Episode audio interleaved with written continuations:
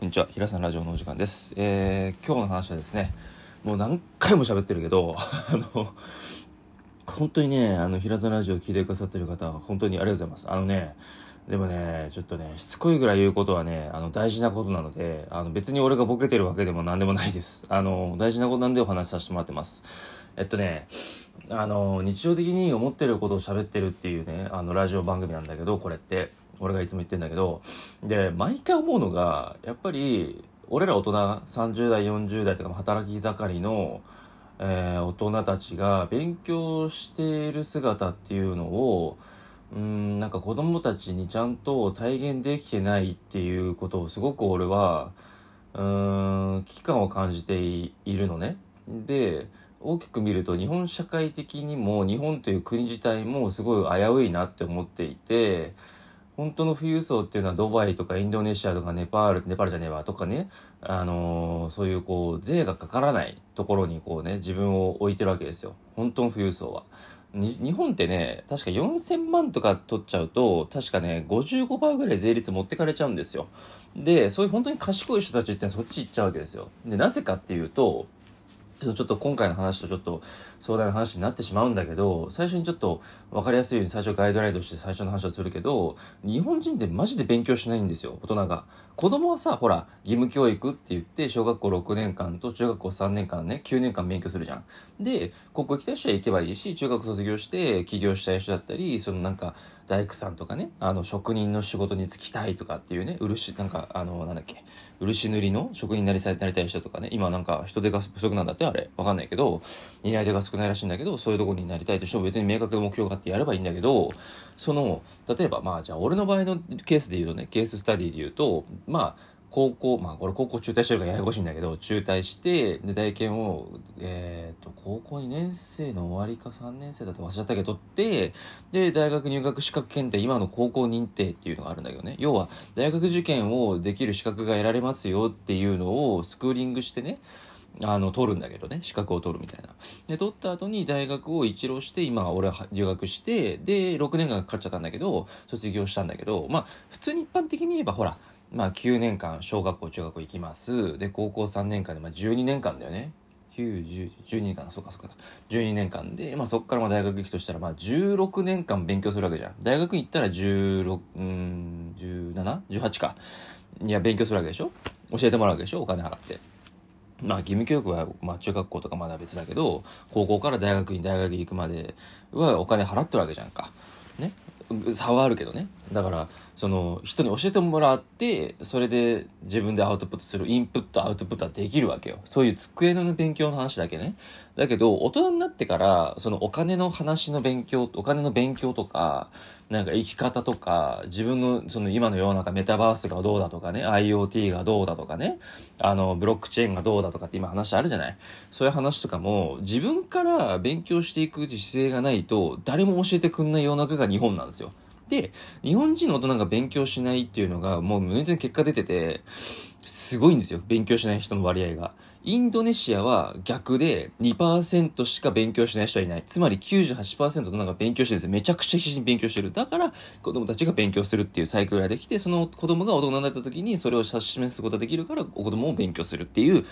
れができてるわけ。で、日本人は勉強してる割合がどれかっていうと、たったのびっくりするよ。半分いないんですよ。半分は絶対勉強しないんですよ。スマホでくだらないゲームやってるか、TikTok でなんか若い女の子のなんかクソどうでもいいなんかダッサいダンスを見てニヤニヤしてるだけなんですよ。そんな時間があるんだったら、ちょっとでも本一行でもいいけど読めって話なんですよ。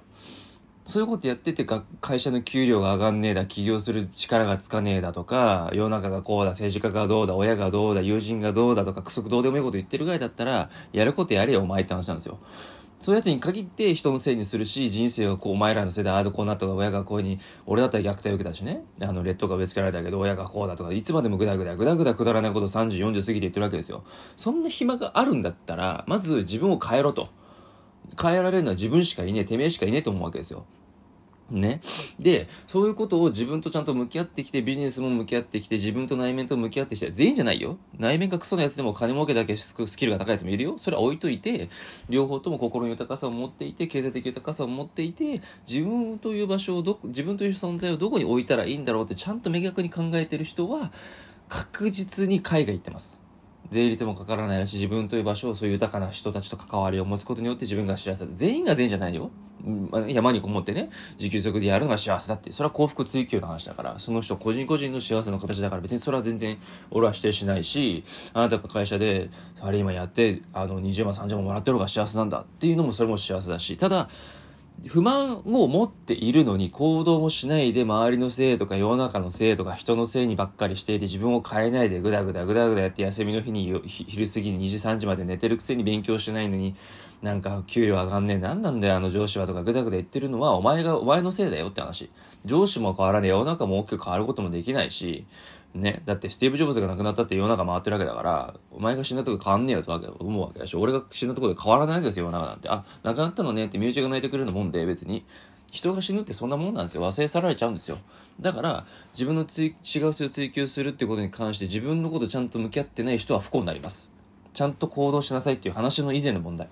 自分とちゃんとしっかり向き合って今自分が何を求めていて自分がどういうことをしていきたいのか自分が人生にかけて何をやっていきたいのか自分という存在がどこに環境に置きたいのかどういう人と関わっていきたいのかどれだけの収入が欲しいのかどういう人と関わりたくないのかとか自分の長所短所もそうだし自分の、持っているもので世の中に貢献できること何なんだろうって自分のその貢献できることで人が喜んでくれたことに関して自分が喜んで自分も幸せになるっていうその循環を作るのはあなたですよって話。だから勉強しましょうって、まあ、あの、まあ別にしなくてもいいけど、したくなかったら。ただ、うん、これからの世の中って仕組みを先に喋っちゃうと多様性の世の中だから仕事も選べるし付き合う人も選べるのよ。俺身内を捨ててるしはっきり言って。ああの先になんかこう進む威力がないっていうか生きる力がね年齢のせいに言い訳してもう70だから80だからとか言ってるじじばばには全く興味なくてくだらねえなと思うわけ。でそういうやつに限って俺が言ったことに関しては若いからとか言うのね。若かねえよって、もう35だよって話なんだよ。20代とか10代じゃねえんだよっていう話なわけ。お前らよりは若いよと。ただ俺だって、ま、間違いなく死ぬわけだし、で、老いていくわけですよ。うん、間違いなく若くなることないの、今より。今日の今より若くなることないわけ。それも分かってるわけ。それを、なんか、先見の目があるのか知らないけど、いや、若いって彼、あなた若いからそんなこと言えんねよとか、くだらないことぐちぐち言ってるババアとか自身には興味なくて、そういう70、80歳の高齢の、あの、お年を召した方でも、いや、俺今こうやってトレーニングしてるのが好きなんだよとか、なんか毎日自分をこう生かす、自分がこれが楽しいっていうふうに言ってる人と関わりたいんですよ、俺は。うん。だからあなたもこの音声を聞いた瞬間にそういう人と関わるようにしてください。少しずつでいいから。自分自分の幸せは何だろうか？この話を要点をまとめると自分の幸せは何なんだろうか？っていうこととあと自分を変えたいって思ったんだったら何か一個やりましょうって話。うん。行動しましょうっていうのはもういいもうね耳だこだから言わない。もうそんな当たり前の話俺からしたら。もう言わない。うん。しないで変えられるわけないんだから。うん。俺今筋トレ5年目なんだけど最初の筋トレした時ってフォームも分かんなかったの。ほら、ダンベルカールって言ったらほら、指示を伸ばしたりとか縮んだりするトレーニングあるでしょ？あの二の腕を鍛えるトレーニングなんだけどね。それのやり方も分かんないから、とりあえず早くやればいいんだろうみたいな。回数上げればいいんだろうっつって、全然腕ひょろひょろだから1キロを、何回やったかな ?60 か70回ぐらいやってパンパンなぐらいのしょぼい、しょぼしょぼの腕だったわけ。でも今10、何キロだったかな？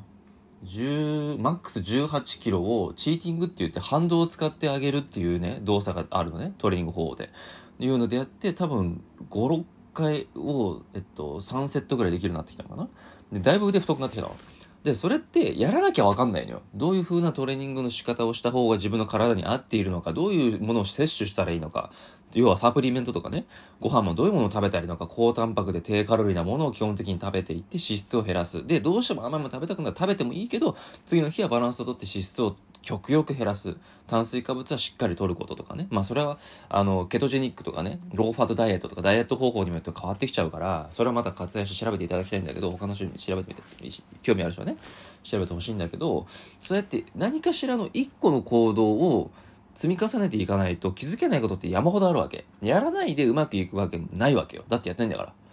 まず行動するのは大前提。超当たり前。もう原理原則世の中の。もう万有引力と一緒物を投げたら上に上げたら落っこっていくの一緒もうそれと一緒うんそれをなんか日本人って失敗するのが恥ずかしいとかって言って万有力に逆らって宙に浮いてろうとかさ天気が晴れになればいいのだとかってさ雨の日に言ってるみたいなと一緒でさ雪もすぐ止んで晴れになってきて地面もカチカチになってくれて雪も全部溶けてくれて歩きやすいようにしてくれとか無理だから。でもそれやってんだよ俺らって。人を変えるのと一緒。あいつがこうしてくれたらって。なんねえと。まずてめえが変われた話なんですよ。自分が少しずつやっていくことによって人が少しずつ変わっていくから。ああ、平さんってこういう風に変えてくれたんだって気づける人は気づくけど気づかないバカもいるよ。そいつはもうほ変わらなきゃいけないわけで、別に。うん。